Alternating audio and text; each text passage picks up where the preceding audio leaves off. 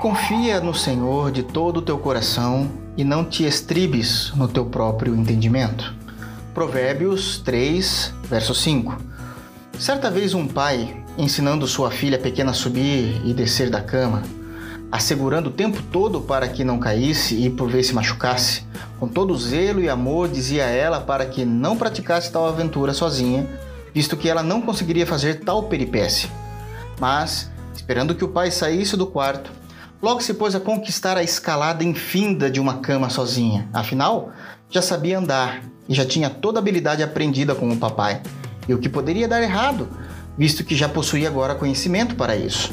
Ela olha para a altura montanhosa da cama, a cama se oferece a ela como a maior satisfação de conquista de sua vida e ela avança com desejo em conquistar o topo dela. Se agarra nos lençóis, coloca um pé na lateral da cama e, ao levantar a outra perninha cheia de dobras, percebe que não tem mais apoio e o chão duro e frio é o seu destino final, ao som de uma sinfonia que vem dos mais profundos pulmões que um ser humano possa ter.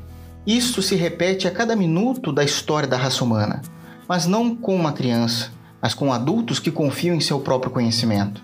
Não em alcançar o topo de uma cama, mas em alcançar seus objetivos. Somos crescidos, mas inocentes, ou na realidade tolos em confiar em nosso próprio conhecimento.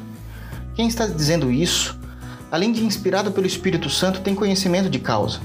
Salomão foi o homem mais sábio que andou sobre a face da terra, estando abaixo apenas do Salvador com toda a opulência de sua sabedoria dada pelo próprio Deus, entendeu sob duras penas que ser o mais sábio, inteligente, conhecedor, estratégico, porém sem Deus para o segurar para subir com segurança em sua cama como o pai que segura sua filha, é arriscado, perigoso e arrogante. Por isso ele diz: confie no Senhor de todo o seu coração. Confiar é se entregar, se apoiar no amor puro e intenso que há em Deus. Confiar é se entregar totalmente, pois faremos isso de todo o coração. É Ele quem estará nos sustentando.